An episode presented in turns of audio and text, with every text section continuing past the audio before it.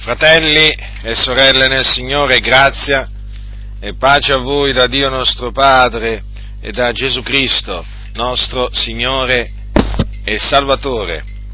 Il nostro avversario, cioè Satana, vi ricordo che il termine Satana significa proprio avversario, il nostro avversario, dico, va attorno a guisa di leon ruggente cercando chi possa divorare. Evidente va attorno a noi. E quindi, dato che la Bibbia ce lo presenta come nostro avversario e quindi come un essere che cerca il nostro male, procaccia il nostro male, medita il nostro male, è evidente questo. Noi dobbiamo stare molto attenti e noi non possiamo ignorare le macchinazioni di Satana non le possiamo ignorare, perché se noi le ignorassimo faremmo del male a noi stessi, ci illuderemmo, perché Satana esiste, non è, un, non è una favola, non è frutto della mitologia antica, Satana esiste, è un essere spirituale malvagio che esiste. La Bibbia ne parla spesso e ne presenta, diciamo, il carattere, ne presenta le astuzie, le macchinazioni e quindi noi non possiamo, non possiamo fare finta di niente, non possiamo non parlare delle macchinazioni appunto di Satana, perché sono dei complotti, dei complotti orditi da lui contro di noi per, eh, per farci del male, per farci del male, per distruggerci. E quindi ho deciso di eh, mettervi in guardia dalle macchinazioni di, eh, di Satana.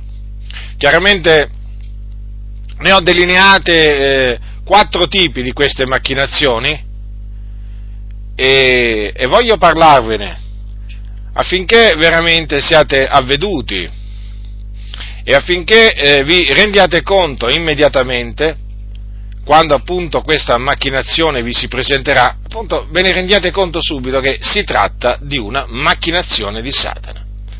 Ora, una delle cose che Satana cerca di fare è quello di introdurre una tradizione che annulla la parola di Dio.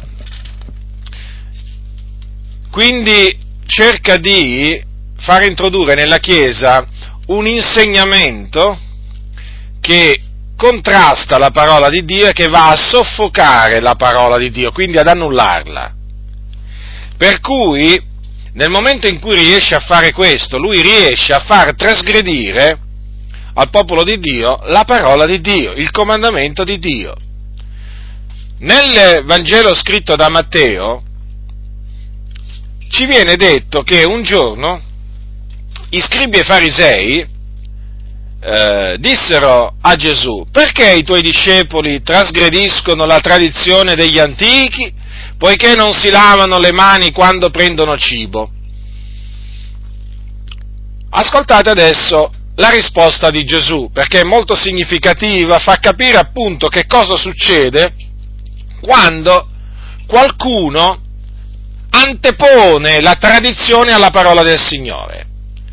E quindi la mette al primo posto e mettendola al primo posto fa sì che la tradizione va ad annullare la parola, la parola di Dio, quindi si mette ad, a, ad osservare precetti, dei precetti di uomini e smette di osservare la parola di Dio, così come è scritta. Ascoltate infatti la risposta di Gesù, perché e da questo si comprende quanto sia eh, veramente pericolosa questa macchinazione satanica della quale erano rimasti vittimi i scribi e farisei. E quindi noi chiaramente dobbiamo prendere, dobbiamo, come si dice, trarre insegnamento, un ammonimento da questo, diciamo, che sta scritto. Allora la risposta di Gesù fu questa.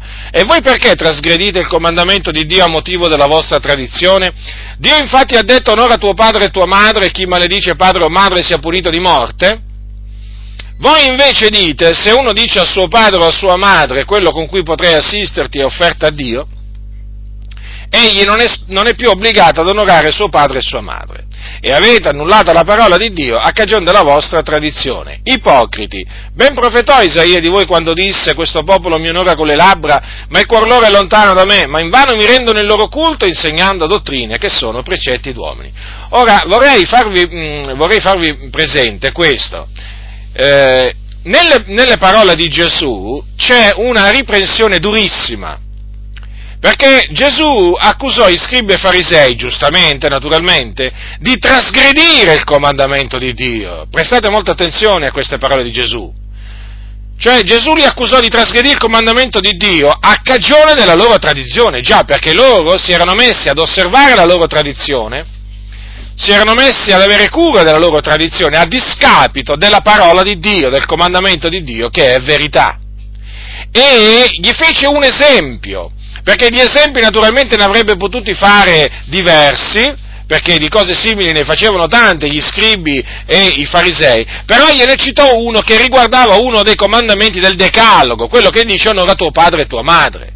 Ora, secondo la legge di Mosè, c'era la punizione di morte per chi, per chi malediceva padre o madre e per chi non onorava naturalmente il, il, il proprio padre e, la, e la, i propri genitori praticamente, e naturalmente c'erano delle, delle, chiare, delle chiare minacce.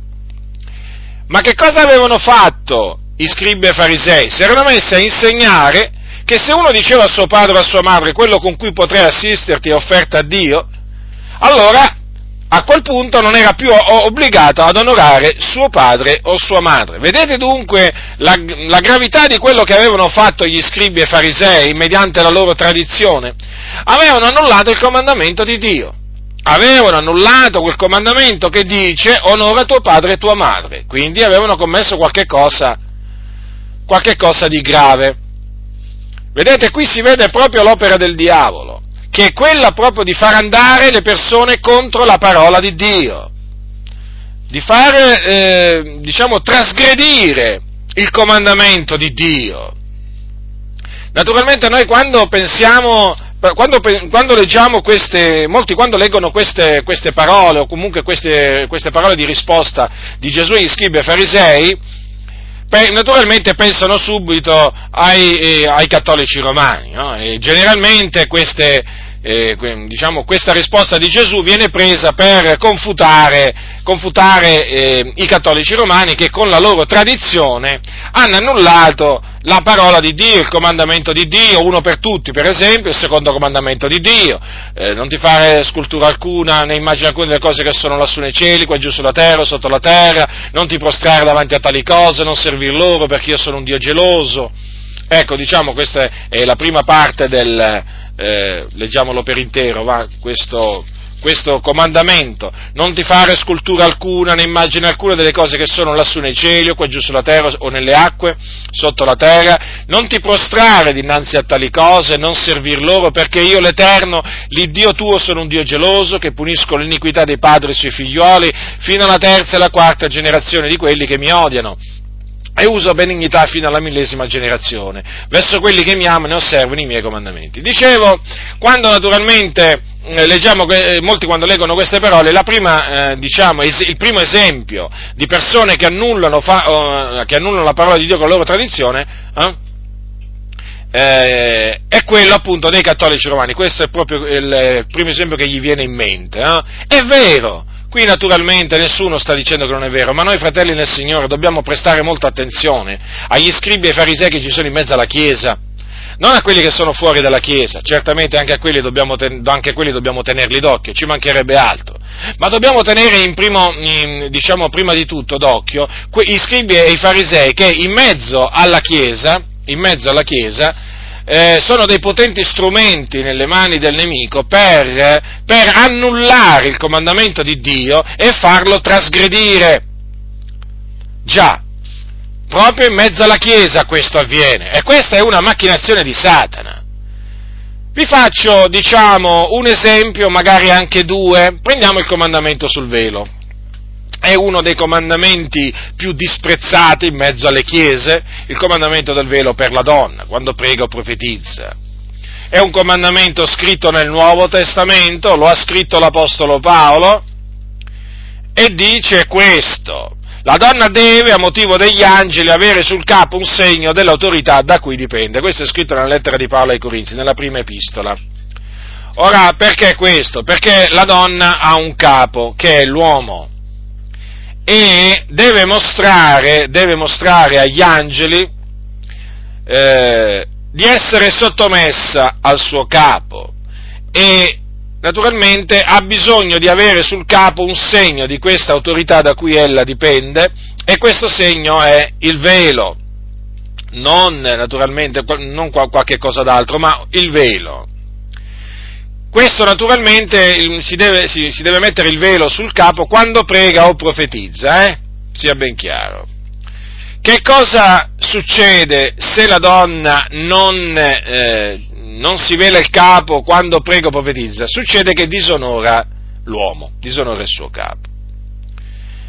Mentre se l'uomo prega o profetizza con il capo coperto, disonora il suo capo che è Cristo, la donna se prega o profetizza con il capo scoperto, quindi l'uomo se prega o profetizza col capo coperto, la donna se prega o profetizza col capo scoperto, allora fa disonore al suo capo. Quindi le cose sono chiare. Ma ecco che, ecco che a motivo della tradizione di taluni, viene annullato questo comandamento di Dio. Certo, perché è un comandamento di Dio. Paolo dice la donna deve quelli che Paolo trasmetteva erano comandamenti di Dio. Quindi, vedete, qualcuno dirà, ma che cosa porta tutto ciò? Beh, porta a una violazione del comandamento di Dio e poi naturalmente porta a disonorare da parte della donna l'uomo.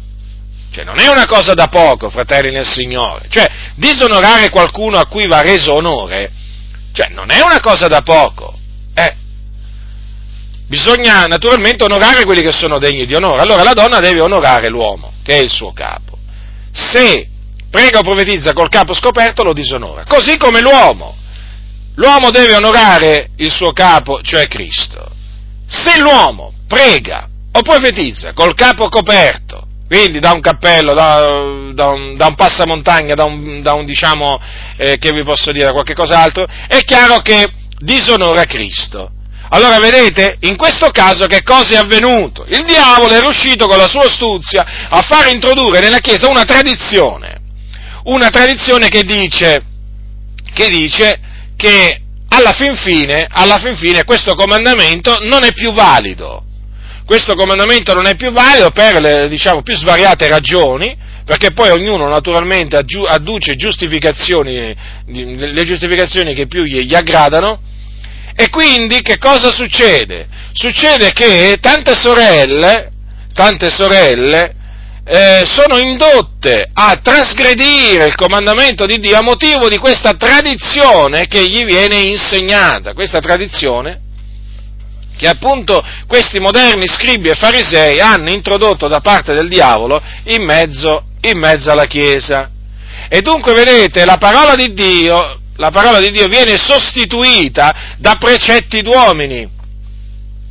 Da precetti d'uomini, sì, dottrine che non sono altro che precetti d'uomini che a nulla valgono, se non a far disonorare la parola del Signore, perché poi alla fine, alla fine queste dottrine d'uomini non fanno altro che far biasimare la dottrina di Dio, fare bestemmiare il nome del Signore, e di questo molti non se ne avvedono purtroppo. A molti non gli interessa se il nome di Dio viene glorificato, non viene glorificato, onorato, non onorato, non gli interessa assolutamente niente. Quello che gli interessa è la loro tradizione. Abbiamo fatto sempre così, ci hanno insegnato così dall'inizio. Sapete quando i cattolici romani, quando si evangelizzano i cattolici romani, voi sapete come molti rispondono? Sono nato cattolico e voglio morire cattolico. Eh, peggio per voi. Chiaramente la mia risposta è questa, no? a coloro che non si vogliono ravvedere e non, non vogliono credere nel Signore Gesù Cristo, dico peggio per voi. E cosa gli devo dire? Cioè, il sangue chiaramente ricadrà loro, sulle loro teste, certamente non sulla mia, perché io li ho avvertiti. Ecco, ci sono molti, ci sono molti in mezzo al popolo del Signore che praticamente dicono così ci hanno insegnato dall'inizio e così voglio dire noi, vogliamo morire praticamente con questo insegnamento. Ma se è un, un insegnamento sbagliato, l'insegnamento eh, deve essere abbandonato. Non può essere, diciamo, conservato in nome di questa, diciamo, in nome di che cosa? In nome del, dell'espressione abbiamo fatto sempre così, ci è stato sempre insegnato così. No, non può essere, fratelli nel Signore.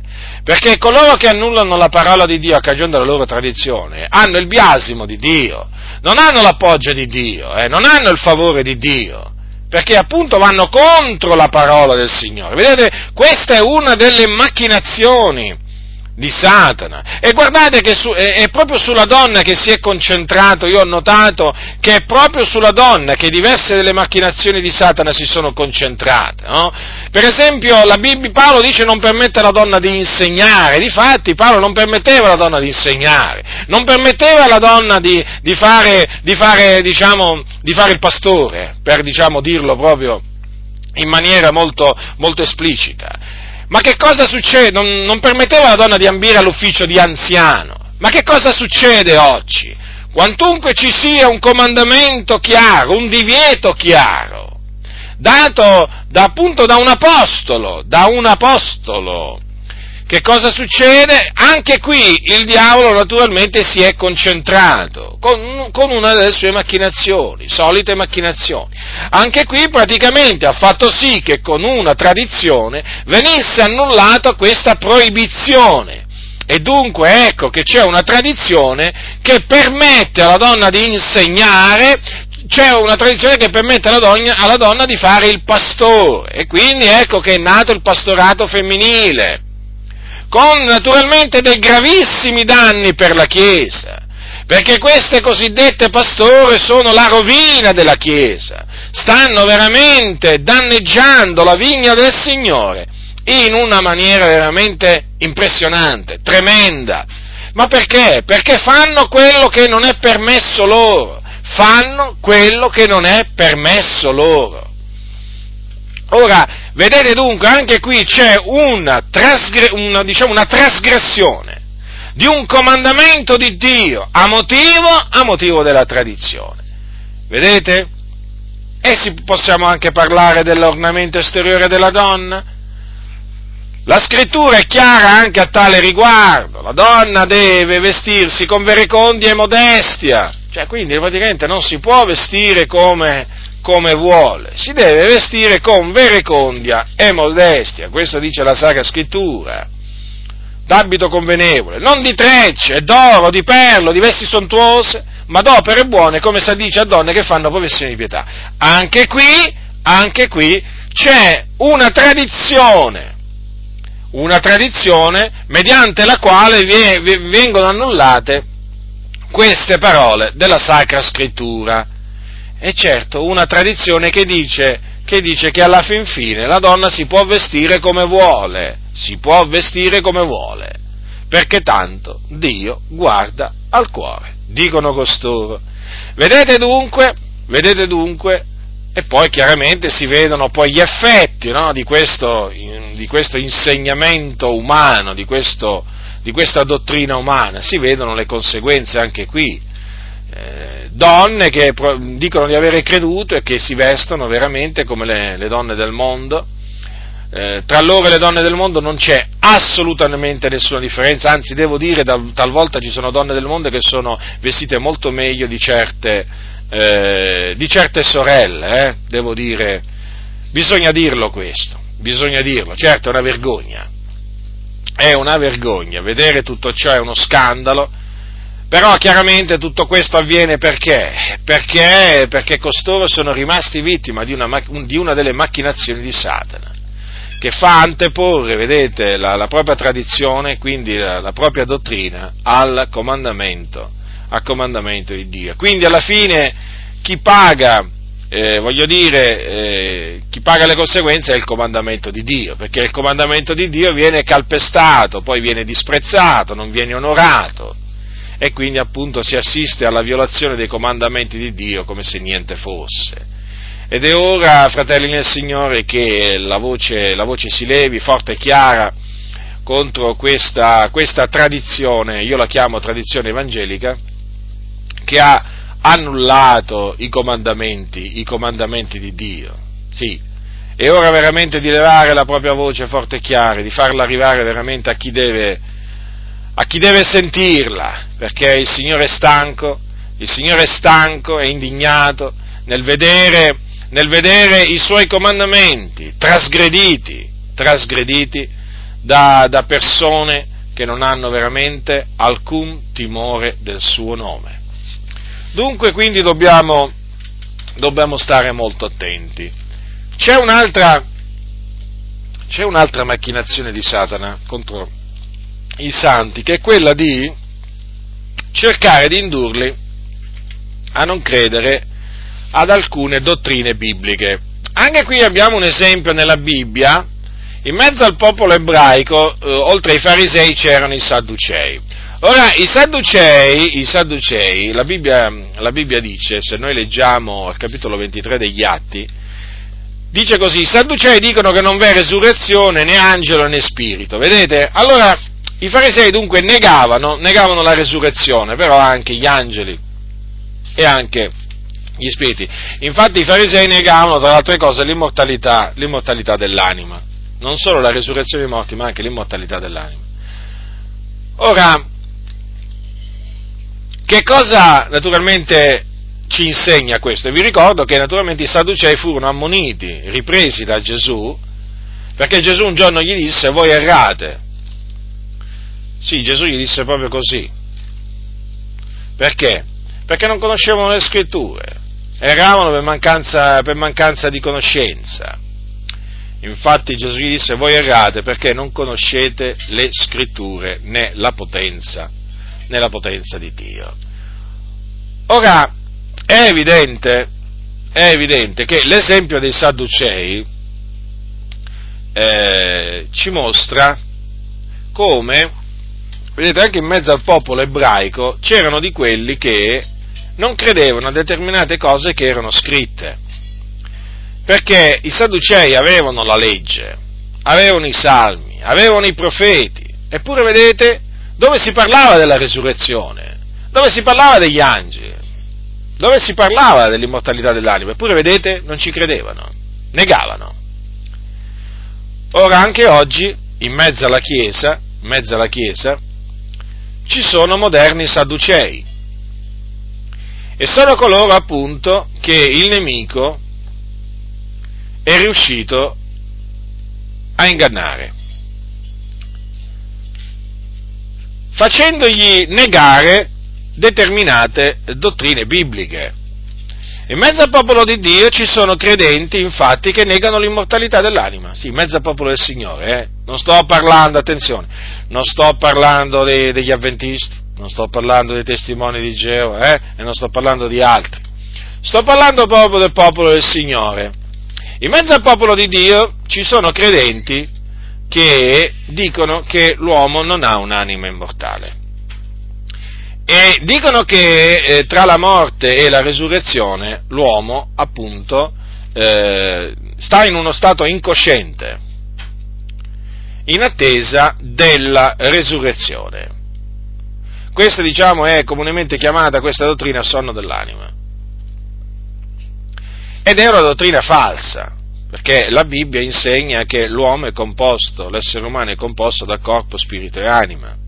Lo spirito, quando l'uomo muore, lo spirito torna a Dio che l'ha dato, l'anima invece continua a vivere in un mondo ultraterreno, che a secondo dello stato in cui la persona è morta, cioè a secondo che la persona che è morta era salvata o perduta, va o in paradiso, appunto, si era salvata, o all'inferno si era perduta. Ora ci sono dei credenti che non ci credono a questo. E dicono no, no, tutto ciò è frutto del, diciamo, del, dell'antichità, queste sono cose che vengono dal paganesimo, queste idee ti dicono sono idee pagane, no, no, no, tutto ciò invece è perfettamente biblico, perfettamente biblico.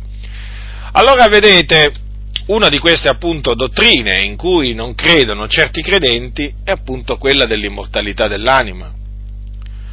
Come anche, come anche per esempio ci sono, ci sono credenti che non credono, che non credono, non credono, che all'inferno c'è un vero fuoco. Eh, anche questo, la Bibbia, la Bibbia a tale riguardo è chiara, fratelli del Signore. Eh? La Bibbia parla del soggiorno dei morti in termini espliciti, ne parla come di un luogo di tormento dove c'è un fuoco non attizzato da mano, da mano d'uomo e dove appunto le anime degli empi, cioè di coloro che muoiono nei loro peccati, sono tormentate dalle fiamme del fuoco. E ci sono tanti credenti che ritengono che all'inferno non c'è il fuoco. E allora come spiegano appunto il fatto che nella Bibbia si parla di fuoco? Loro dicono che si tratta di un fuoco allegorico metaforico o comunque sia eh, di un fuoco spirituale, perché hanno spiritualizzato persino il fuoco dell'inferno. D'altronde questi sono esperti spiritualizzatori, spiritualizzano un po' tutto. Quando appunto qualcosa non gli va bene, eh, quando non gli va bene, loro che fanno? Spiritualizzano, perché devono adattare devono adattare la, eh, la Bibbia, no? Loro praticamente che fanno? Non è che loro, eh, non è che loro adattano il loro pensiero a quello biblico, no, loro adattano il pensiero biblico al loro pensiero e fanno diciamo praticamente l'inverso, l'inverso. Loro praticamente alla Bibbia cercano di trarre all'obbedienza alla Bibbia dei loro pensieri. E quindi ecco che eh, negano appunto l'esistenza l'esistenza di un fuoco eh, nel soggiorno dei morti, che è il luogo di tormento dove vanno le anime dei peccatori, eh, e, dove, e, dove, rimangono appunto tra la morte e la resurrezione. Naturalmente spiritualizzano anche il fuoco dell'altro luogo di tormento chiamato stagno ardente di fuoco di zolfo o Genna, o fuoco eterno, che è il luogo di tormento dove poi saranno gettati i peccatori alla risurrezione, quando appunto risorgeranno in risurrezione di condanna e saranno giudicati secondo le, eh, le cose scritte e là appunto saranno gettati anima, anima e corpo. Ecco, se, sempre secondo costoro, appunto in questo luogo non ci sarà un vero fuoco. Sì, dicono, saranno tormentati per l'eternità, però quello non è un vero fuoco. Anche qui vedete, fratelli del Signore, come il diavolo è riuscito, è riuscito con la sua astuzia a sedurre, a sedurre dei credenti, facendogli negare delle, eh, degli insegnamenti, degli insegnamenti chiaramente esposti, esposti nella parola di Dio. Ma guardate che qui la lista è lunga, sapete, fratelli del Signore la lista è lunga, se ne potrebbero veramente citare veramente di dottrine, eh, di dottrine bibliche che vengono, eh, che vengono, negate. Per esempio anche la stessa, la stessa creazione, eh, come è presentata dalla Bibbia, da molti viene negata. Perché? Perché secondo molti evangelici, lo ribadisco, eh, Primi, il, primo della, il, primo capitolo della, Bibbia, o meglio, i sei giorni della creazione, non furono in realtà sei giorni di creazione, ma sei giorni di restaurazione.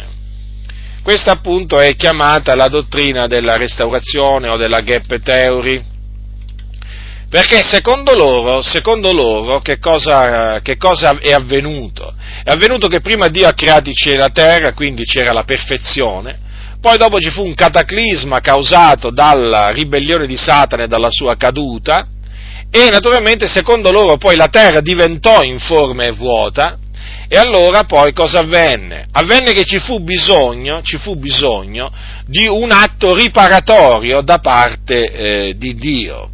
E quindi ci fu bisogno che Dio restaurasse la sua creazione. Guardate che questa, diciamo, che questa dottrina va a annullare, eh, fratelli nel Signore, la creazione così, così, come viene presentata dalla Bibbia. Non sottovalutatela, eh, non sottovalutatela, perché?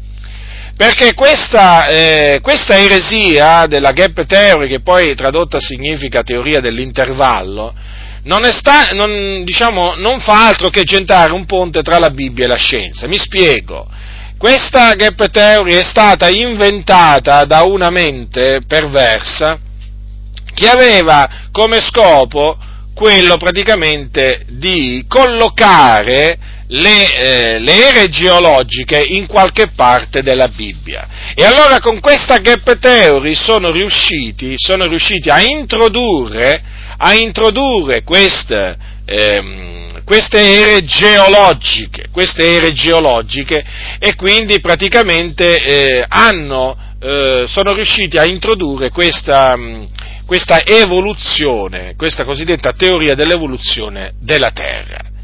Vedete come basta poco per far, per, per far, negare, far negare, ai credenti eh, delle cose esplicitamente, eh, diciamo, bibliche, ver- verità, e fagliele negare, perché poi è chiaro che nel momento in cui un credente fa spazio alla gap theory, poi è portato automaticamente a negare a negare che la creazione sia avvenuta realmente come è trascritta nella parola, nella parola del Signore.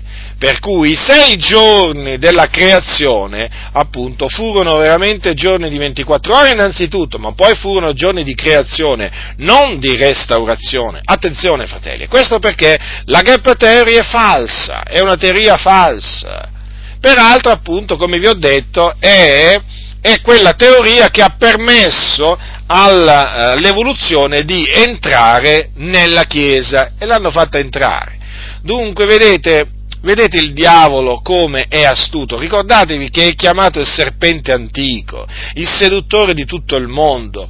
Io credo che, io credo che molti ancora non abbiano, non abbiano capito che, diciamo, eh, il caratt- non abbiano ancora compreso il reale carattere di Satana, cioè non abbiano ancora capito che lui è il seduttore. E se è chiamato il seduttore di tutto il mondo, è evidente che lui seduce, è in grado di sedurre. Comprendete? Altrimenti perché sarebbe chiamato il seduttore di tutto il mondo? E quindi, se è in grado di sedurre il mondo, bisogna stare attenti affinché cada, anche un credente non cada vittima della sua seduzione, perché poi alla fine il diavolo cerca di sedurre anche i credenti. Eh, certo. Perché Paolo altrimenti diceva nessuno vi seduca con vani ragionamenti? Perché diceva queste parole ai santi? Evidentemente perché c'era il pericolo che dei credenti rimanessero, diciamo, sedotti da vani ragionamenti. E i vani ragionamenti, chi è che li, diciamo, chi è che li crea? Chi è che li, diciamo, li fa penetrare nella Chiesa se non il seduttore appunto del mondo che è il diavolo, che poi peraltro è chiamato, è detto che è bugiardo e anche padre della menzogna. Dunque bisogna vegliare, fratelli, bisogna vegliare e non ignorare le macchinazioni, le macchinazioni di Satana, del nostro, del nostro avversario. Poi il, un'altra macchinazione del nemico, del nostro nemico, è quella di indurci a non credere in certe promesse del Signore o nelle promesse di Dio. Voi sapete che Dio ha fatto delle promesse, ha sempre fatto delle promesse al suo popolo, a noi ha fatto delle promesse. Ora, per vedere l'adempimento delle promesse di Dio nella nostra vita, noi dobbiamo avere fede nelle promesse di Dio, dobbiamo credere alle promesse di Dio e naturalmente aspettarne, non solo desiderarne l'adempimento, ma anche aspettarne l'adempimento. Perché se hai fede promessa, nelle promesse di Dio, tu chiaramente ne aspetterai anche l'adempimento. Uno non può dire di avere fede nelle promesse di Dio e poi, e poi dimostrare di non aspettare l'adempimento di queste promesse. Le promesse Dio le ha fatte per mantenerle, per mandarle quindi ad effetto. E quindi noi, figlioli di Dio, dobbiamo avere piena fiducia nelle promesse del Signore. E non dobbiamo fare come il popolo di Israele, che a motivo dell'incredulità non poté entrare nella terra promessa e quindi nel riposo di Dio. Vi ricordate? La Bibbia dice non vi poterono entrare a motivo della loro incredulità. Ora, Dio ci ha fatto una promessa. Quale promessa ci ha fatto il Signore? È scritto in Giovanni. Ascoltate. allora, questa è la promessa che ci ha fatta, la vita eterna. Ora considerate, fratelli, guardate qua, stiamo parlando di qualcosa di molto importante, eh? Questa è la promessa che Egli ci ha fatta, cioè la vita eterna. È una promessa, è una promessa. Infatti la Bibbia dice che chi crede ha vita eterna, però badate bene che per ereditare la vita eterna bisogna perseverare nella fede fino alla fine. E dunque bisogna credere fino alla fine, serbare la fede fino alla fine, e senza fare spazio quindi all'incredulità. Perché se si fa spazio all'incredulità, poi si smette di credere, è automatico. Se entra l'incredulità esce la fede, si abbandona la fede. Eh? Quando, quando, arriva l'incredulità, fratelli del Signore, si abbandona la fede. Quindi non si crede più nelle promesse del Signore. Allora, come credenti, noi siamo chiamati a serbare la fede fino alla fine. Il diavolo cosa fa invece? Cerca praticamente di farcela abbandonare questa fede. No? Chiaramente lui è il tentatore e nella, nella tentazione cerca di indurci a smettere di credere, appunto, a quello che il Signore ci ha promesso. Il Signore ci ha promesso la vita eterna. E allora chiaramente il diavolo con la sua astuzia cerca appunto di, ehm, di farci perdere eh, questa fede o comunque di farcela rigettare, di farci apostatare dalla fede. Dunque che cosa dobbiamo fare noi dal canto nostro? Cosa dobbiamo fare? Resistergli resistergli stando fermi nella fede. Questo è quello che dice la Bibbia che noi dobbiamo fare, fratelli del Signore. Guardate che qui ci va di mezzo proprio la nostra eternità, eh. La Bibbia dice appunto resistetegli stando fermi nella fede. È fondamentale, fratelli, è fondamentale questo affinché il diavolo fugga da noi. Perché cosa dice?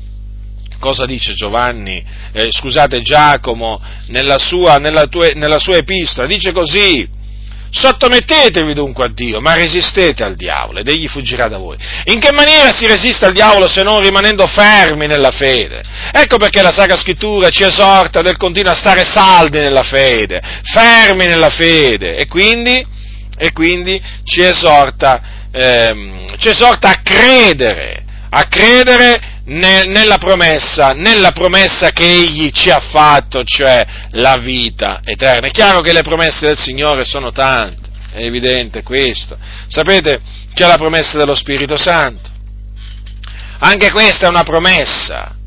Anche questa è una promessa perché cosa dice, cosa disse Pietro il giorno della Pentecoste a quei giudei? Quando che, che gli dissero, no, una volta che furono compunti nel cuore, fratelli, che dobbiamo fare? Pietro glielo disse che cosa dovevano fare.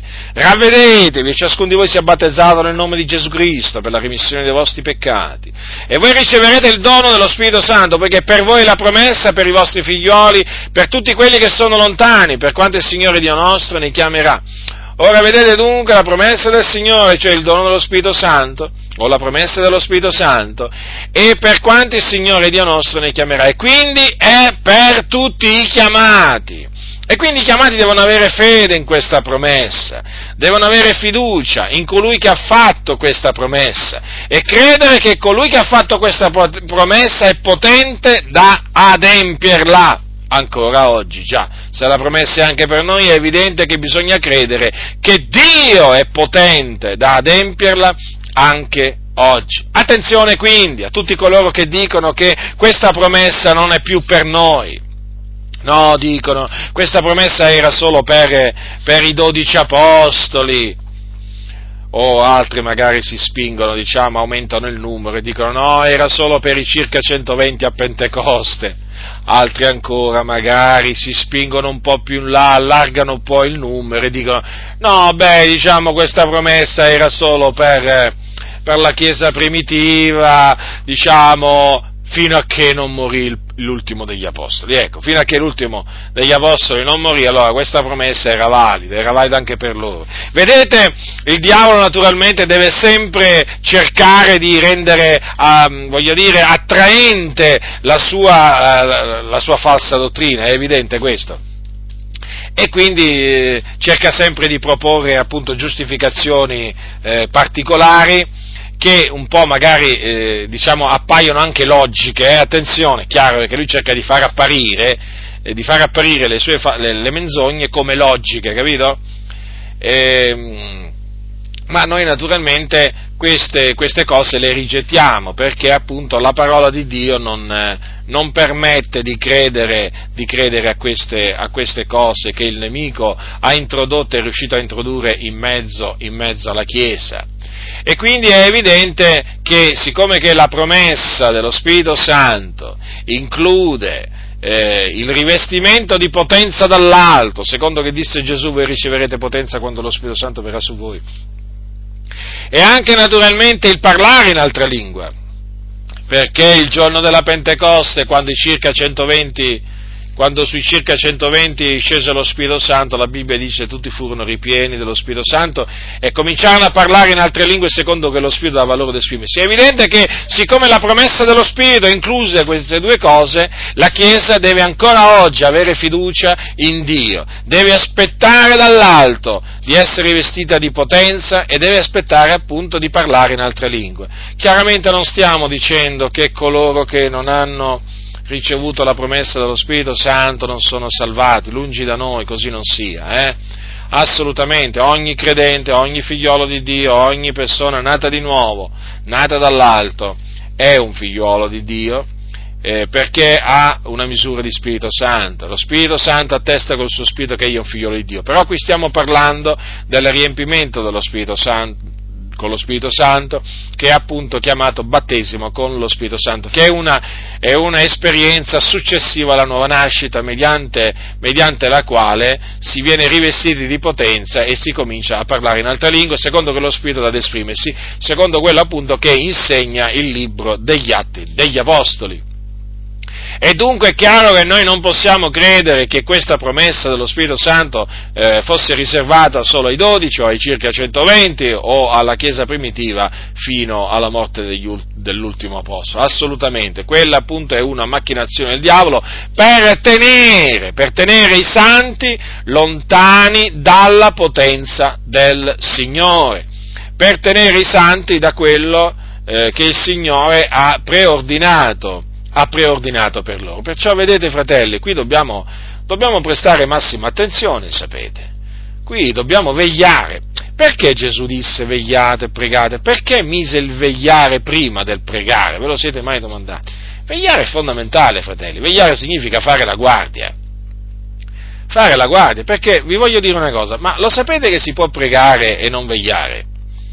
Voglio dire, se uno prega ma non veglia, eh, cadrà vittima del nemico, eh. Bisogna vegliare, stare in guardia. Eh. E naturalmente, se uno veglia e non prega, anche lì chiaramente, anche lì chiaramente andrà incontro a delle, a delle conseguenze negative, perché Gesù ha detto sia di vegliare che di pregare.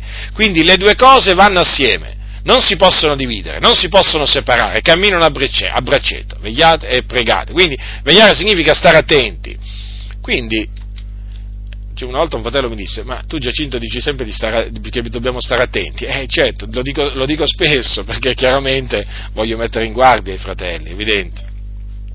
È evidente perché, perché, qui ci sono tante cose da cui stare attenti, eh, è, guardate che ce ne fossero poche direi, direi, comunque state attenti, però in effetti qui ci sono molte cose a cui bisogna prestare attenzione. Eh?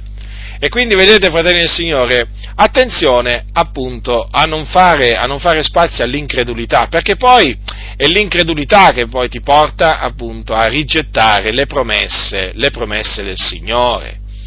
Quindi dobbiamo avere piena fiducia nelle promesse del Signore, sapendo che Dio, Dio è fedele, che colui che ha fatto le promesse non può mentire, è impossibile che abbia mentito. E quindi dobbiamo, quando ci accostiamo al trono della grazia, dobbiamo veramente accostarci pienamente fiduciosi nel Signore. Ma potrei anche, anche anche parlare, per esempio, eh, di, altre, di, altre, promesse che praticamente concernono la guarigione, per esempio. Il Signore ha promesso di guarire, anche perché ancora oggi Egli vuole guarire. Il Signore ha promesso di dare rivelazioni, perché il, Dio, il nostro Dio è un Dio che rivela i segreti. Quindi il Signore non ha smesso di parlare in visioni e in sogni, come alcuni dicono, nella maniera più assoluta, come il Signore non ha smesso di guarire, come il Signore non ha smesso di dare i doni di guarigione. Perché? Perché queste cose fanno, fanno parte, eh, diciamo, delle promesse che Dio ha fatto. Vedete, un giorno Gesù disse, tutte le cose che domanderete nella preghiera, se avete fede, le otterrete. Queste sono parole che mi sono sempre state di incoraggiamento. Considerate che alcuni dicono addirittura, arrivano a dire che queste parole Gesù le ha dette solo agli apostoli, quindi non sono per noi. Eh, cioè, superfluo che vi dica che qui veramente il nemico è riuscito a fare altre vittime. Allora Gesù disse queste parole, queste parole sono per noi, noi le dobbiamo veramente fare nostre, le dobbiamo accettare così come sono e pregare il Signore, invocare il Signore con fede, con fede, affinché Egli apri i tesori del cielo e naturalmente ci conceda quello che noi desideriamo, naturalmente in accordo con la sua volontà, perché sappiamo che egli ci darà quello che gli chiediamo se è in accordo con la sua volontà. E dunque dobbiamo avere piena fiducia, fratelli nel Signore, nelle promesse, nelle promesse del Signore. Attenzione a tutti quelli che cercano di distogliervi dal eh, vedere l'adempimento delle promesse di Dio nella vostra vita. Resistetegli, turategli la bocca, perché appunto dovete sapere che non vi parlano da parte di Dio, ma da parte del diavolo. Qualcuno, qualcuno forse rimarrà meravigliato, ma è così, fratelli nel Signore. Talvolta il diavolo si usa di credenti per scoraggiare, per scoraggiare i credenti dal, dall'aspettarsi diciamo, cose meravigliose. Lo, vi metto la frase in questa maniera, proprio si usa di credenti, che veramente cominciano a, a amareggiarti, cominciano a offenderti, cominciano a offenderti con, eh, diciamo, appellativi tutti particolari. È triste, è triste considerare che in mezzo alla Chiesa, quando si comincia a parlare di certe cose, vieni veramente, vieni guardato come uno che ha perso la testa, che è fuori di sé, che è un pazzo, un pazzo eh, da ricoverare in un manicomio.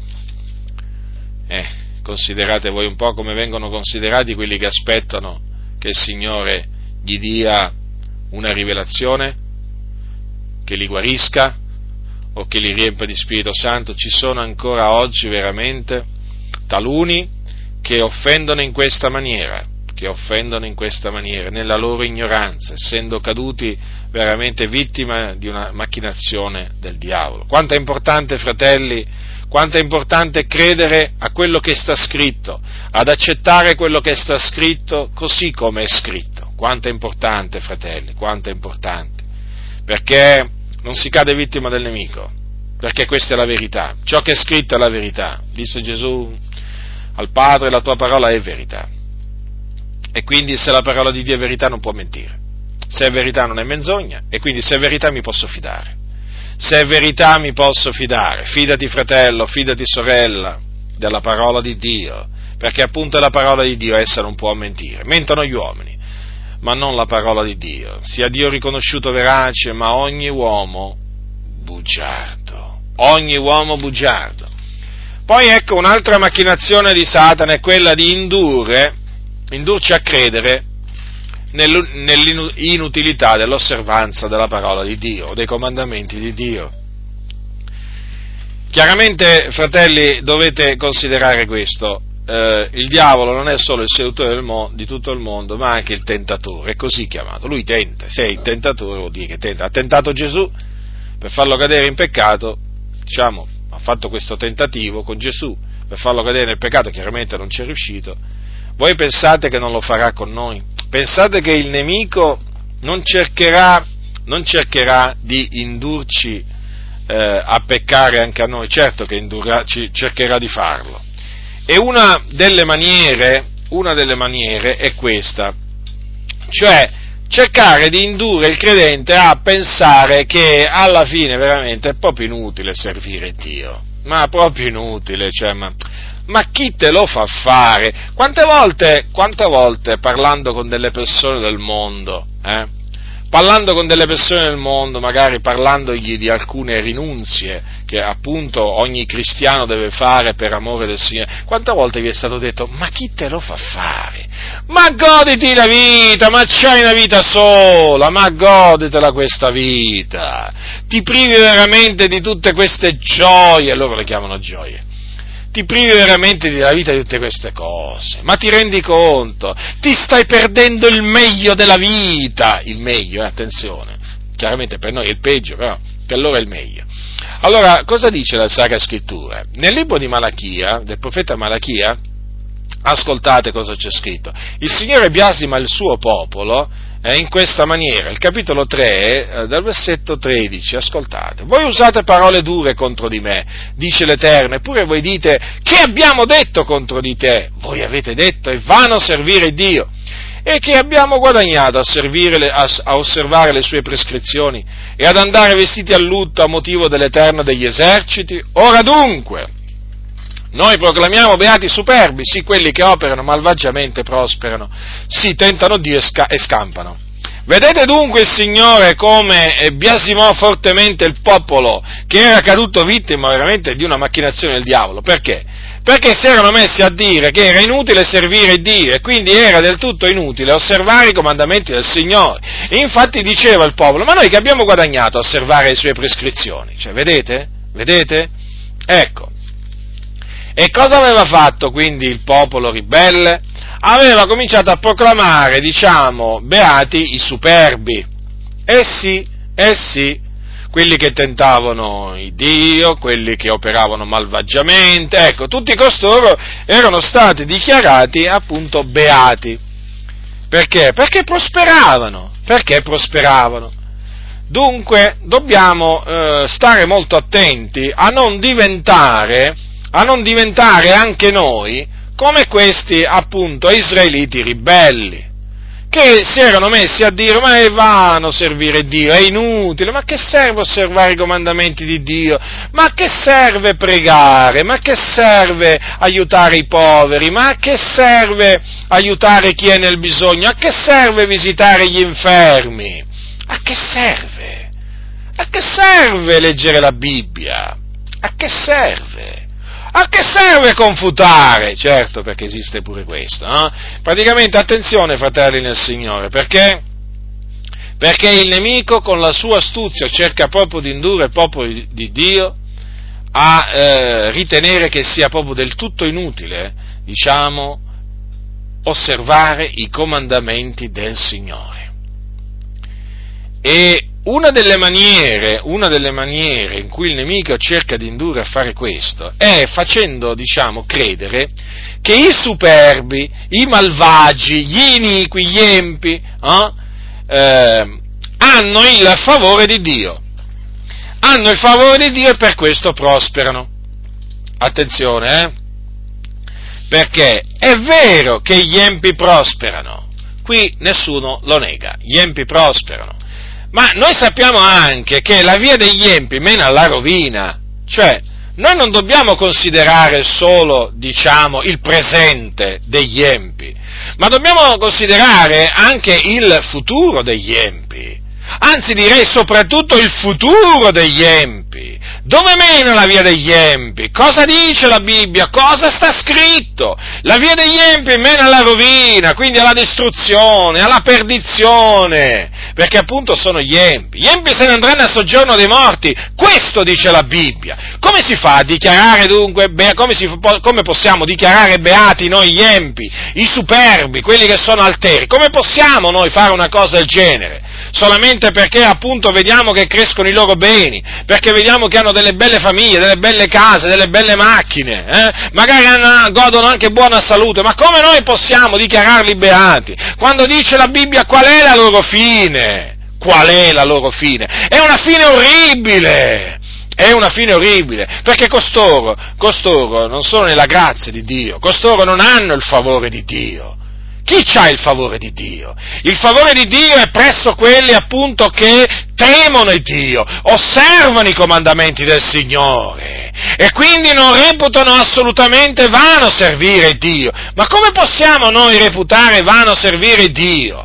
Dio ha dato dei comandamenti affinché siano osservati e se ha comandato che siano osservati vuol dire che c'è una ricompensa, c'è un beneficio, c'è una, benedizione, una beatitudine per coloro che li osservano. E infatti cosa dice la Bibbia? Beati quelli che ascoltano la parola di Dio e la mettono in pratica. E quindi si è felici, fratelli nel Signore, si è felici, si può essere anche poveri, si può essere afflitti, si può essere perseguitati, si può essere maltrattati, diffamati, ma si è beati, fratelli nel Signore, se si serve il Signore, perché si osservano i Suoi comandamenti e allora c'è la beatitudine di Dio, e la beatitudine, allora c'è la benedizione di Dio nella vita di coloro che servono Dio. Diceva Paolo, la vostra fatica non è vana nel Signore, vedete la fatica non è vana nel Signore, ma fuori dal Signore certo che è vana, certo che è vana. E dunque, vedete, vedete il nemico con la sua astuzia cosa cerca di far fare al popolo del Signore?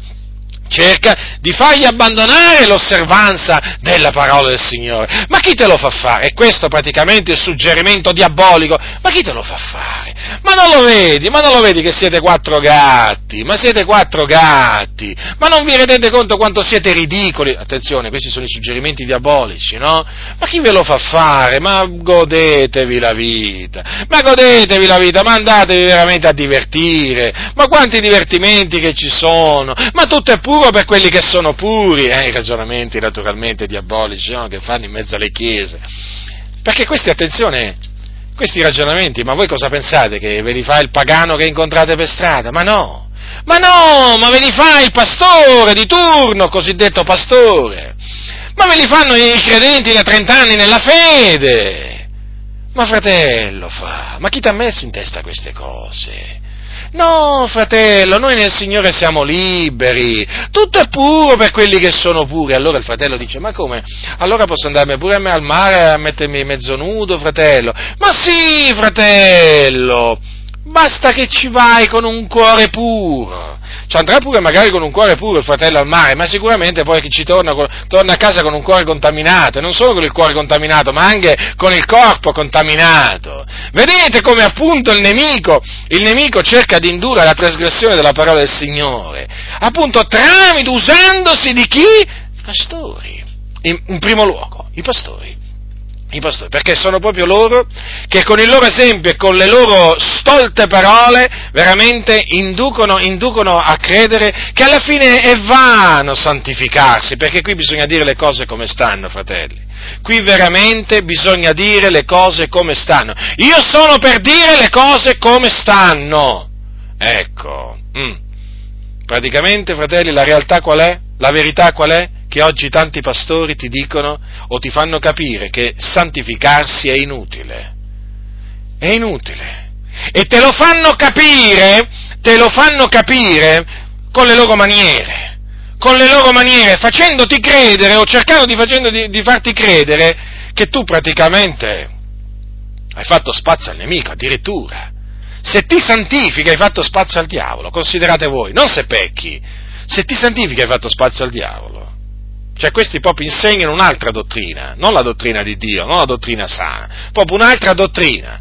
E allora cercano naturalmente in tutte le maniere di farti credere che tu stai facendo una cosa del tutto inutile. Ma sorella, ma togliti quel velo, mi sembri una suora, ma togliti quel velo, ma qui siamo liberi, e quella gonna lunga, ma fai vergognare le altre sorelle, sorella, eh? E ora che l'accorci quella gonna, capite? Qui si tratta di accorciare le gonne, non di allungarle, capito? E mettiti un po' di trucco, eh, mi sei, sei, così pallida, sorella, sei bianca come la neve, e dipingiti un po', colorati un po', metti un po' di colore su quella pelle.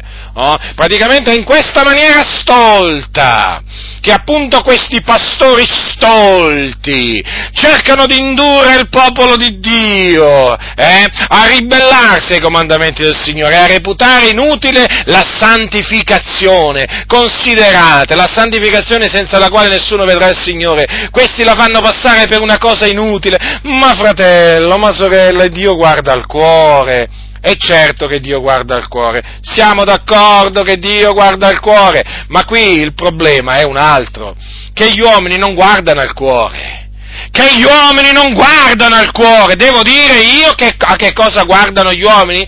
Ve lo devo dire io a che cosa guardano gli uomini, fratelli e sorelle, no? Non c'è bisogno proprio che io vi dica a che cosa guardano gli uomini. Quindi, fratelli e sorelle, vestitevi in maniera vereconda, vestitevi in maniera modesta. Ecco. E quindi non esponetevi, non esponete la vostra nudità. Ecco, perché? Perché così ci vuole il Signore. E non è inutile quello che fate, fratelli, non è inutile, non è inutile. Anche il fatto di astenersi dai divertimenti, chiamati nella Bibbia no, passioni giovanili o concupiscenze mondane. Fratelli, non è inutile astenersi da queste cose, perché si fa qualche cosa gradito al Signore. Il Signore si compiace in coloro che lo temono e osservano i comandamenti di Dio. Ricordatevelo questo, il Signore non si compiace nei ribelli, nei seduttori di mente, negli ipocriti, nei superbi, ma in quelli che temono Dio, che servono i Suoi comandamenti comandamenti, il Signore si compiace. E quindi rigettate tutti quei ragionamenti di questi pastori moderni e di queste pastoresse, di queste moderne Jezebel che insegnano al popolo di Dio a intoppare nella parola e quindi a cadere nel peccato. Non date retta retta, non date retta veramente a costoro, perché costoro non vi stanno parlando da parte di Dio, ma da parte del diavolo, è assicurato, perché?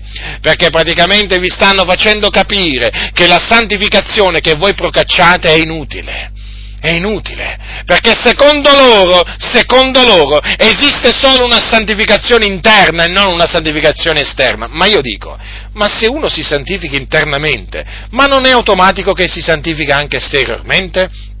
Cioè, se io, se io, mi purifico da determinati pensieri, da determinati ragionamenti stolti, no? che sono, diciamo, nel mio cuore, ma non è automatico che io, diciamo, di agisca di conseguenza e naturalmente cominci a badare al mio esteriore? Ma certo, fratelli, ma certo, perché comincerai a non farle più certe cose, comincerai a non andarci più in certi luoghi, comincerai a non metterti più addosso certi capi d'abbigliamento. Comprendete dunque? Certo che la, la, santificazione è interna ma è anche esteriore e oggi appunto con la scusa appunto di questa col pretesto appunto, usando come pretesto la santificazione interna, cosa hanno fatto i pastori stolti? Praticamente hanno distolto il popolo di Dio dalla santificazione esteriore. Perché vedete, appunto noi dobbiamo sempre considerare che cosa guarda il mondo, che cosa guarda il mondo di noi che cosa guarda? Il mondo non guarda forse come noi ci vestiamo? Il, mondo non guarda forse come noi parliamo? Eh? Il mondo non guarda forse noi che luoghi frequentiamo? Che amicizie abbiamo? Il mondo non guarda forse queste cose? Che macchine abbiamo? Che case abbiamo? Che mobili abbiamo? Cosa voglio dire? È chiaro che se, uno, se un credente pensa di potersi appunto permettere la Ferrari, mobilia, per esempio, ultra lussuosa, eh, lussuosa oltremodo, maniglie d'oro in casa, eh, che, che, che, vi posso dire, abiti di seta, ci sono quelli che vanno dietro gli abiti di seta, vi rendete conto? Proprio, amano, sono proprio superbi, ma voglio dire, ma se il mondo, se il mondo veramente comincia a guardare queste, comincia veramente a notare queste cose, ma che cosa pensate che dirà? Ma ci sono persone del mondo, io le ho conosciute, ma ho conosciuto padri di famiglia, eh? mi ricordo in particolare un padre di famiglia che mi disse, ma vatti a, fatto, a fare un giro, Giacinto, vatti a fare un giro a vedere dove abitano questi, eh, diciamo, questi credenti, perché praticamente avevano là, diciamo, come si dice, eh, come si dice, la, la eh, diciamo, erano conosciuti appunto come dei, tra virgolette, santissimi. E allora lui mi disse, ma per favore, andate a vedere dove abitano, in che case abitano, che macchine hanno. E io che potevo dire a un padre di famiglia che aveva una macchina modesta, una, una, viveva in una, in una casa modesta? Che cosa potevo dire io? Che cosa potevo dire se non dargli ragione? A una persona del mondo, sì. Perché bisogna dare anche ragione anche a delle persone del mondo quando dicono la verità. Non si può far finta di niente, perché la verità è questa. Oggi, in mezzo a tante chiese, invece appunto di dire che è del tutto inutile e dannoso essere superbi, eh, si dice che proprio è dannoso e inutile essere umili. Sì, sì, hanno sovvertito proprio la dottrina e spesso anche, eh, diciamo, tra questi ci sono una particolare categoria di credenti, capito? Ecco, capito? Che pensano che santificarsi significa solamente non fornicare, eh? o non andare nelle basiliche cattoliche, o non andare al mare, eh? o non truccarsi. Poi per il resto ho notato, ho notato che la superbia della vita è abbondante nella loro vita, abbondante, basta vedere le case che loro costruiscono, eh? basta vedere veramente il lusso da loro ricercato il lusso proprio, l'ultralusso, l'ultralusso in certi casi. Basta guardare veramente l'avidità che c'è in loro, la rapacità che c'è in loro. Ecco che cosa si nota. Ecco che cosa si nota. Perché? Perché per costoro essere umili è inutile. È inutile! Bisogna essere superbi, vanagloriosi, bisogna essere ricercatori del lusso. Già, perché così si dà una bella testimonianza, una bella testimonianza. A chi si dà bella testimonianza? A chi si dà bella testimonianza? In questa maniera non si dà una bella testimonianza, si dà una cattiva testimonianza.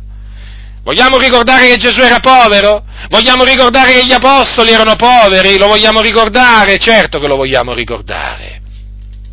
Vogliamo ricordare eh, che colui che ha detto che era mansueto e umile di cuore era anche, diciamo, nell'esteriore, diciamo, umile? Lo vogliamo ricordare questo? Che Gesù entrò in Gerusalemme non su un cavallo bianco ma su un, un puledro d'asina? Lo vogliamo ricordare questo? Che il Salvatore, il Re di Israele, eh, pur essendo ricco si è fatto povero? Lo vogliamo ricordare? Eh? No, perché oggi veramente qui che cosa, che cosa pensano alcuni? Che i credenti da poveri devono diventare ricchi, non da ricchi poveri. Vedete un po'? Gesù diceva, Gesù diceva vendete i vostri beni e fate l'elemosina. Oggi sapete nelle chiese cosa dicono? Eh, datevi da fare, avere più case, avere più macchine. Questo vi insegnano, con a capo i pastori. Altro che... E se un fratello è povero, e se un fratello è povero, sapete come lo guardano? Come se fosse un appestato lo salutano a malapena, quando gli stringono la mano sembra veramente che stiano toccando qualche cosa di viscido, eh? come qualche cosa che lo può contaminare. Eh? Ad alcuni fratelli poveri nemmeno gli danno il santo bacio perché hanno paura quasi di sporcarsi. Questi appunto superbi, questi pastori superbi, questi credenti superbi, eh?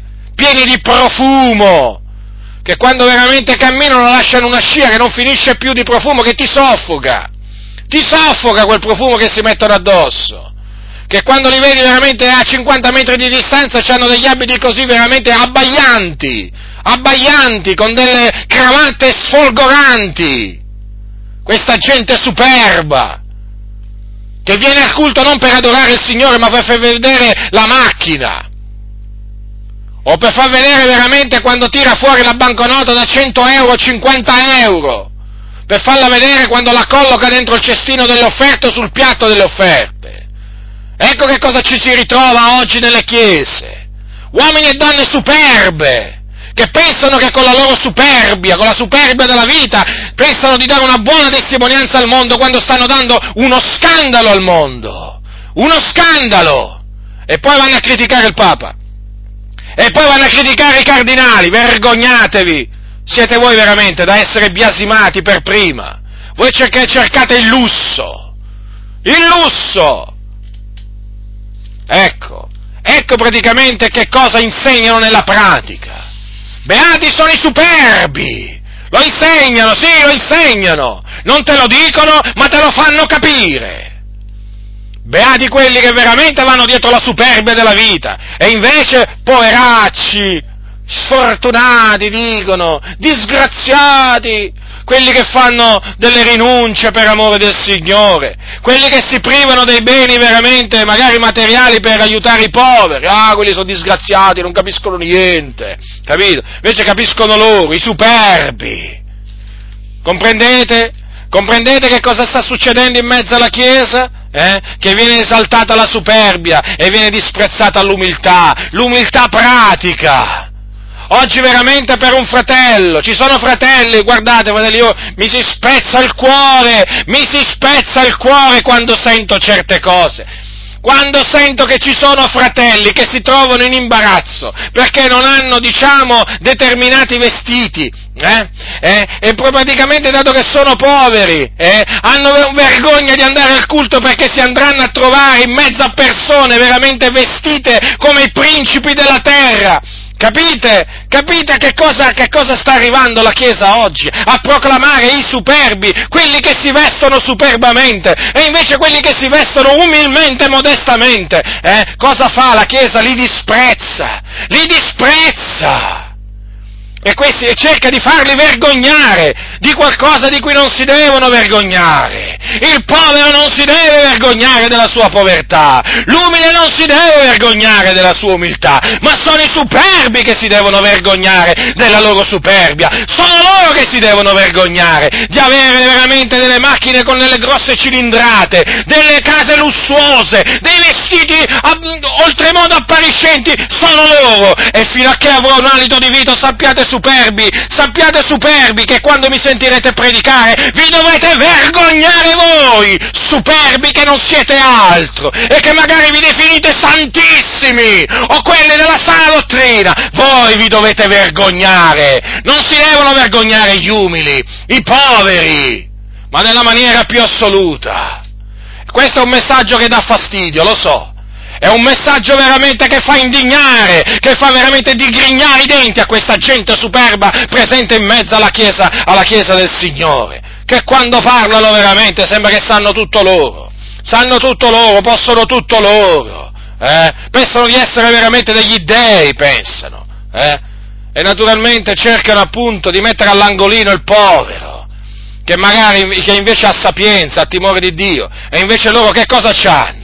Hanno stoltezza e manifestano la stoltezza del loro cuore. Vedete dunque il diavolo in che maniera oggi è riuscito?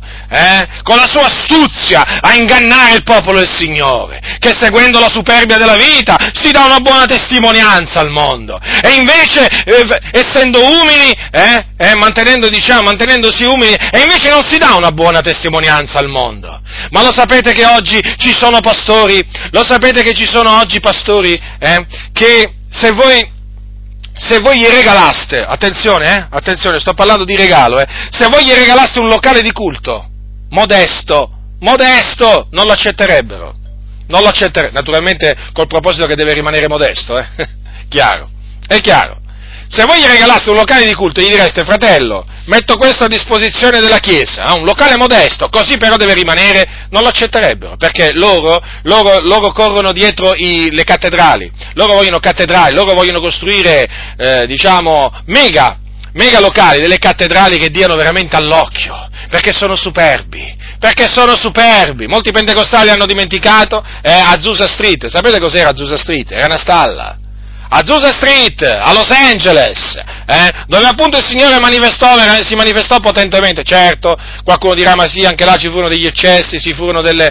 delle, diciamo, delle, delle cose diciamo, che non andavano, è vero, anche lì ci furono delle cose che eh, naturalmente prevengo quelli che diranno, ma l'hai letta la storia di Azusa Street? L'ho letta, l'ho studiata, quindi la conosco. So che naturalmente poi anche lì il nemico si infiltrò chiaramente, cerca, diciamo, creando anche della confusione. Però quello che voglio dire inizialmente, inizialmente, quando appunto ci fu l'effusione dello Spirito Santo a Los Angeles, ad Azusa Street, guardate che era una stalla, eh, proprio, la, proprio veramente misero a posto un pochettino, eh, però guardate che era proprio veramente un luogo umile, è veramente lì che il Signore si manifestò potentemente, tanti ricevettero il battesimo con lo Spirito Santo proprio in quel luogo umile. Invece oggi molti che cosa cercano? Eh? Molti cercano veramente di apparire al mondo, di apparire al mondo come? Eh, superbi superbi, d'altronde sono superbi e quindi non possono che apparire superbi, infatti c'è questa, c'è questa corsa sfrenata, no? Al locale di culto più appariscente, più grande, eh, gli fanno mettere dei marmi veramente proprio, uh, delle cose, si sbizzarriscono, vetrate, adesso c'è poi la moda delle vetrate, colorate, disegnate, insomma, cercano un po' proprio veramente di abbellire questi locali di culto in una maniera che quando si arriva là sembra di essere veramente in una cattedrale della Chiesa Cattolica Romana. Vabbè che poi praticamente in effetti in effetti non solo, non solo, ormai questi locali assomigliano alle cattedrali della Chiesa Cattolica Romana, ma poi anche veramente il culto assomiglia proprio alla messa della Chiesa Cattolica Romana, perché invece del prete c'è un pastore che praticamente fa tutto lui, fa tutto lui, fa tutto lui, fa tutto il pastore oramai, praticamente fa tutto lui. Ma veramente, d'altronde dicono che ha tutti i ministeri voglio dire, ci sono pastori che non hanno nemmeno un ministero, voglio dire, non hanno, non hanno il ministero di pastore, quindi non sono pastori, altro che tutti i ministeri. Molti pastori non hanno il ministero di pastore, sono dei mercenari, sono persone che stanno là, che stanno là veramente per raccomandazione, stanno là perché, perché non sapevano altro che fare, hanno detto, sai che faccio io, sai che faccio io, mi vado a prendere un diploma, divento pastore, eh, mi sistemo con la famiglia, mi danno l'appartamento e vai voglio dire, eh, chi me lo fa fare, chi me lo fa fare andare a fare a, a un lavoro, diciamo, no, faccio il pastore, faccio, perché è diventata come una sorta di attività, una professione. E infatti si vedono poi, si vedono questi, questi professionisti, tra virgolette, si vedono i danni che stanno facendo. Allora comprendete dunque, fratelli, che cosa, che cosa oggi molti dicono, eh? È vano essere umili. E invece, beati superbi. Vedete, Ricordatevi però che queste cose qua, che queste cose qui, non, eh, non, ve le dicono, ve le fanno capire. Perché sapete ci sono alcuni che sono furbi, alcuni, molti, non alcuni, le volpi sono tante. Dicono, eh, di, sapete cosa dicono? Dicono no, noi non predichiamo il messaggio della prosperità. Eh certo, è vero, non lo predicano, ma lo praticano. Comprendete? Non lo predicano, ma lo praticano praticamente è come se lo predicassero. Infatti basta vedere, basta vedere come ragionano fuori dal locale di culto, no? Delle cose di questo mondo. Proprio mh, mm, mm, assomigliano tale e quale ai, ai, ai, seguaci di Benny Hinn, di Kenneth Copeland, di Robert Schuller e di tanti altri che predicano la prosperità, che predicano e praticano loro, no? Ecco, questi qua non predicano la prosperità, il messaggio per... No, fratello, no, no, questo, quello è un messaggio che non è da Dio. Poi quando vedi la loro condotta, quando li ascolti attentamente dice, ma questi qui sono quelli della prosperità. Perché mi hanno detto che non predicano la prosperità? Certo, non la predicano, ma la praticano. No, lo praticano il messaggio della prosperità, perché infatti a sentirli parlare poi sono tali e quali tali e quali ai seguaci appunto di questi impostori che ho menzionato poco fa, tali e quali, solo però che loro ci tengono a dire, ah, no, noi, noi, non predichiamo il messaggio della prosperità, infatti si vede poi, si vede come si, da, da, come vestono, si vede da come vestono, si vede da come parlano, da come ragionano, si vede veramente da dove vivono, come vivono, si vede appunto che sono appunto anche loro, diciamo, come quelli della prosperità. E quindi loro, loro non, non predicano certe cose, loro vanno alla pratica. Loro vanno alla pratica! E poi sapete cosa vi dicono? Ah, il Signore mi ha benedetto. Poi chiaramente cosa, vi, cosa volete che vi dicano? Loro prosperano materialmente? Prosperano materialmente naturalmente perché frodano lo Stato, non pagano le tasse, e naturalmente sono rapaci, sono avidi e, e loro prosperano. E allora sapete cosa dicono? Dio mi ha benedetto, Dio mi ha benedetto, eh certo, certo, certo, ormai la conosciamo questa, ormai, ormai le conosciamo noi queste, queste, frasi fatte, sappiamo anche perché vengono, perché vengono usate da questi, da questi, superbi, da questa gente che non teme, non teme Dio. Quindi vedete, purtroppo, fratelli del Signore, molti sono caduti vittima di questo, di questo diciamo, tranello, di questa macchinazione del diavolo e, è, dicono proprio questo alla fine, che proprio è vano servire Dio, è vano santificarsi, è vano essere umili, è vano, è triste, naturalmente noi non ci compiacciamo nel vedere, nel vedere tanti che dicono che queste cose sono vane, eh, non, non, possiamo che dispiacerci, fratelli, non possiamo che dispiacerci nel vedere che costoro dicono che alla fine poi che fanno passare i superbi per beati, per beati. Voi quando, quando vedete costoro difendere questi, questi predicatori superbi, no? Eh, praticamente che cosa vedete? Vedete delle persone che proclamano beati i superbi, proclamano beati i superbi. E questo naturalmente non piace a Dio, questo non piace a Dio, infatti il Signore è indignato, è stanco, è stanco di vedere questa, eh, diciamo, questa, questa situazione, perché noi dobbiamo servire Dio santificandoci. E, e, e, naturalmente quando si procaccia la santificazione, eh, la santificazione la si procaccia anche essendo umili, umili, sì, umili, anche nel vestire, semplici, eh, sia per l'uomo che per la donna questo, eh, eh, anche naturalmente per quanto riguarda la macchina, anche per quanto riguarda, diciamo, la casa, dobbiamo sempre cercare, cercare di, ehm, di non avere l'animo alle cose alte, ma di lasciarci attirare dalle cose umili perché il mondo deve vedere in noi delle persone umili, delle persone semplici, fratelli nel Signore. Eh, non dei superbi. Io mi rattristo quando cominciano a dire va, va a vedere là che, che, sfilata, che sfilata di moda, le persone del mondo, eh? che sfilata di moda in, tra gli evangelici, che sfilata di macchine fuori dal locale di culto. Eh certo, non viene insegnata l'umiltà, fratelli, non viene insegnata l'umiltà, non viene insegnato al popolo di Dio ad abbassarsi, no? Viene praticamente insegnata ad innalzarsi. Eh sì, poi alla fine questi fanno gli stessi ragionamenti, appunto, di quelli della prosperità. E quindi chiaramente nel vedere tutte queste cose, nel sentire queste cose, non, non, si può che essere dispiaciuti. Comunque il Signore regna, il Signore conosce quelli che sono suoi, e il Signore veramente eh, sa chi sono coloro che lo temono e osservano i suoi comandamenti e noi chiaramente siamo di quelli che vogliamo incoraggiare, incoraggiare quelli che, servi, che servono il Dio a continuare a servirlo, veramente, a continuare a servirlo, a tenere lungi da loro la superbia della vita, perché veramente i superbi non sono beati, sono beati quelli che servono il Dio, quelli che quindi ascoltano la parola di Dio e lo osservano e non se la gettano dietro, dietro le spalle. Dunque, vedete, fratelli del Signore, vi ho menzionato appunto questi quattro tipi di macchinazioni del diavolo affinché, affinché vi rendiate conto come il nostro nemico si muove per cercare di distruggerci, per cercare di eh, portarci veramente eh, lontano, lontano dal Signore, per portarci a diventare nemici, nemici, nemici di Dio.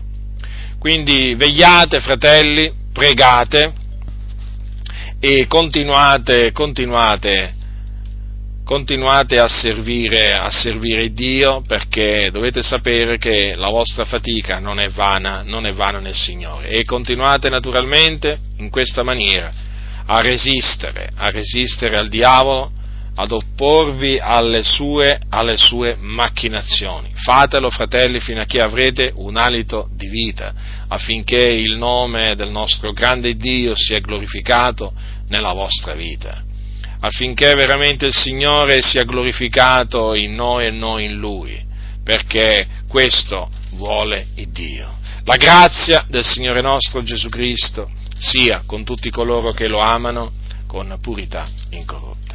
Amen.